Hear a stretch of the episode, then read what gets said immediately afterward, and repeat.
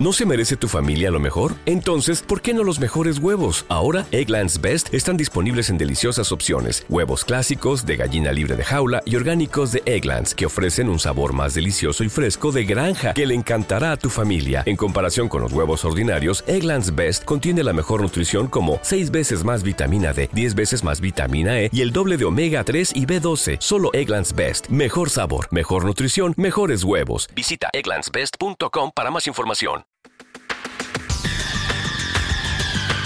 El análisis del día con visión global.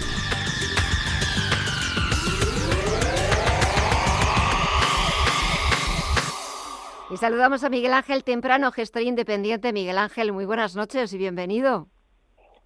¿Qué tal? Muy buenas noches. Muchísimas gracias, Gemma. ¿Qué tal se han portado las vacaciones?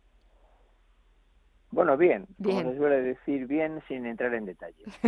bueno, bien. ¿Y cómo se ha portado agosto en los mercados? Y ahí sí que vamos a entrar en detalles. Venga. eh, bueno, pues eh, eh, yo creo que todo aquel que todo aquel que no estaba pillado a principios de junio, eh, pues bien, y ha sabido salir, y todo aquel que que ha entrado y no ha salido salir, pues ahora se va a encontrar pillado. Eh, es decir, eh, seguimos, no obstante, todavía sobre mínimos del año pasado, eh, sobre principios de año, y es importante, ¿no? Pero aún así yo creo que nos espera mucho sufrimiento de aquí a, final de año, ¿eh? Una volatilidad extrema, extrema. Y sobre todo sin, sin tener claro eh, ni vislumbrar un, un futuro un poquito más, más certero porque sigue la volatilidad, siguen las incertidumbres. Llevamos más de seis meses con una guerra de la que todavía no somos capaces de, echar cálculos de lo que nos va a costar con una inflación que sigue absolutamente descontrolada y por mucho que los bancos centrales suban los tipos de interés 75 puntos básicos, 100 puntos básicos, pero no la controlan. No, es que yo creo que además lo he dicho varias veces ya en tu programa. El tipo de inflación que estamos teniendo nosotros en Europa es, es bastante diferente a la americana, es una inflación derivada por una falta de, oferta, particularmente de productos energéticos. Eh, y, bueno, mm, eso no se controla subiendo los tipos de interés ni reduciendo la política monetaria. Se controla solamente eh, o bien con medidas fiscales, es decir, reduciendo impuestos para que de alguna manera eh, los productos, sobre todo los energéticos, se vean menos grabados y, o, si tienes la suerte, restableciendo la oferta. Pero yo creo que restablecer la oferta, como depende de, los rusos, pues no está en el. No está por la, labor. Sí, me da que no están por la labor. Entonces, la única alternativa, yo por eso ahora, ahora te escuchaba, que no había escuchado a la ministra de, pues no sé, la vicepresidenta, no sé cómo se, de, qué es ministra, con todas las narices de decir que la, de una manera tácita que la culpa la tienen los empresarios de la inflación, ah, cuando resulta de que, de que ellos no han hecho absolutamente nada, absolutamente nada para reducirlo, teniendo en su mano alguna herramienta que haría que, habiéndolo aplicado, por ejemplo, deflactando los impuestos indirectos o eliminando, aunque no fuese más que temporalmente, eh, los impuestos directos sobre los productos energéticos son dos medidas que obviamente lo que te pasa es que recaudas menos, obviamente tienes que reducir el gasto público, pero claro, si me gasto lo que no tengo, eh, yo no quiero, vamos a ver, ni los trabajadores son capaces de aguantar inflaciones como la que estamos teniendo, ni los empresarios son capaces de subirlo porque no son capaces de traducir esto en precios.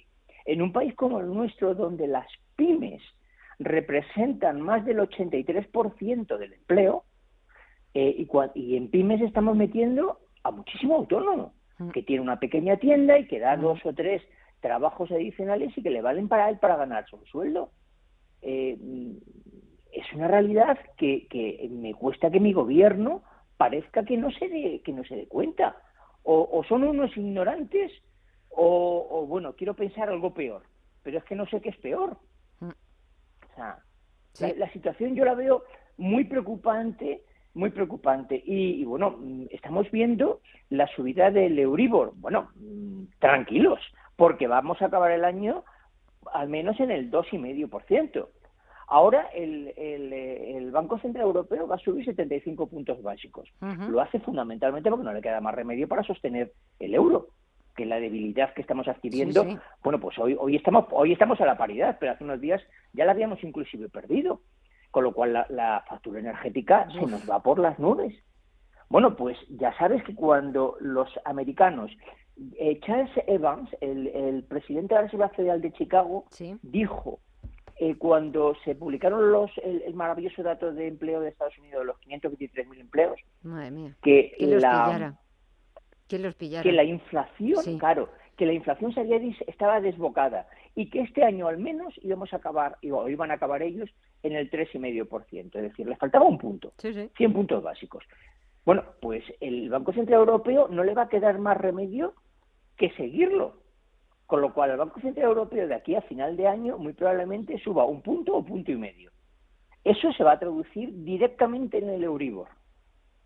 Con lo cual vamos a empezar el año, el año 2022 va a empezar con el menos 0,4 y va a acabar aproximadamente en el 2,5. Tres puntos. Sobre una hipoteca de 200.000 euros son 6.000 euros al año. ¿Qué español o qué pareja de españoles puede asumir 6.000 euros más en su, en su hipoteca de nuevos intereses? No lo sé, yo creo que yo creo que muy pocos. Sí, muy pocos. Muy pocos. Si una hipoteca de 200.000 euros, 150.000, 250.000, que yo creo que es el estándar de este país, las parejas españolas o quien lo tenga no puede asumir esa subida del Euribor. Pero es que va a ser una traducción directa. Eh, la situación se me hace muy preocupante. ¿eh? No, no, la, situación sí, muy preocupante. La verdad es que eh, el futuro pinta muy, muy negro. Un invierno que va a ser muy difícil, sobre todo para, para, muchos países de Europa, pero también acabará afectando, aunque tengamos esa excepción ibérica, pero también va a acabar afectándonos y una electricidad que va a ser poca y va a ser carísima. Así que mm, no sé si tenemos muchas ganas de comenzar septiembre, que comienza mañana con esa vuelta temible. Hablaba yo antes de lo que supone la cuesta de septiembre, que a este paso me da la sensación, Miguel Ángel, de que va a quitarle el título a la famosa cuesta de enero. Lo de enero no va a ser nada comparado con ahora. Pero es que no solamente, mira, debería de bajar, la inflación debería de sufrir un bajón importante en el mes de octubre, porque como la inflación se calcula en year on year, pues el de octubre del año pasado fue alta, debería de bajar, ¿no? Bueno, pues tengo la sensación de que eso no va a ocurrir. Si eso no ocurre, si eso no ocurre, no tengo ningún dato, no es, es meramente una especulación, ¿eh? ¿eh? Pero si eso no ocurre, como yo creo que va a terminar pasando, eh, la cuesta de septiembre eh, no va a ser de septiembre, va a ser de septiembre, se va a incrementar en octubre, en noviembre. vamos a llegar a las navidades. Una rampa.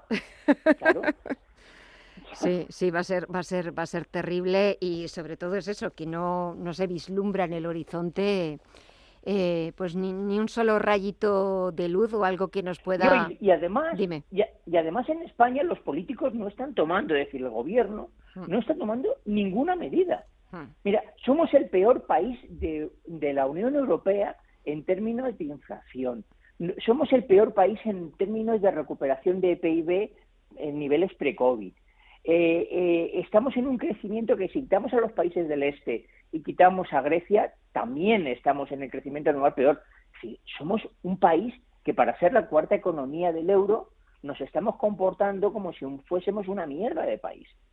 Y nuestro gobierno no está tomando ninguna, ninguna medida.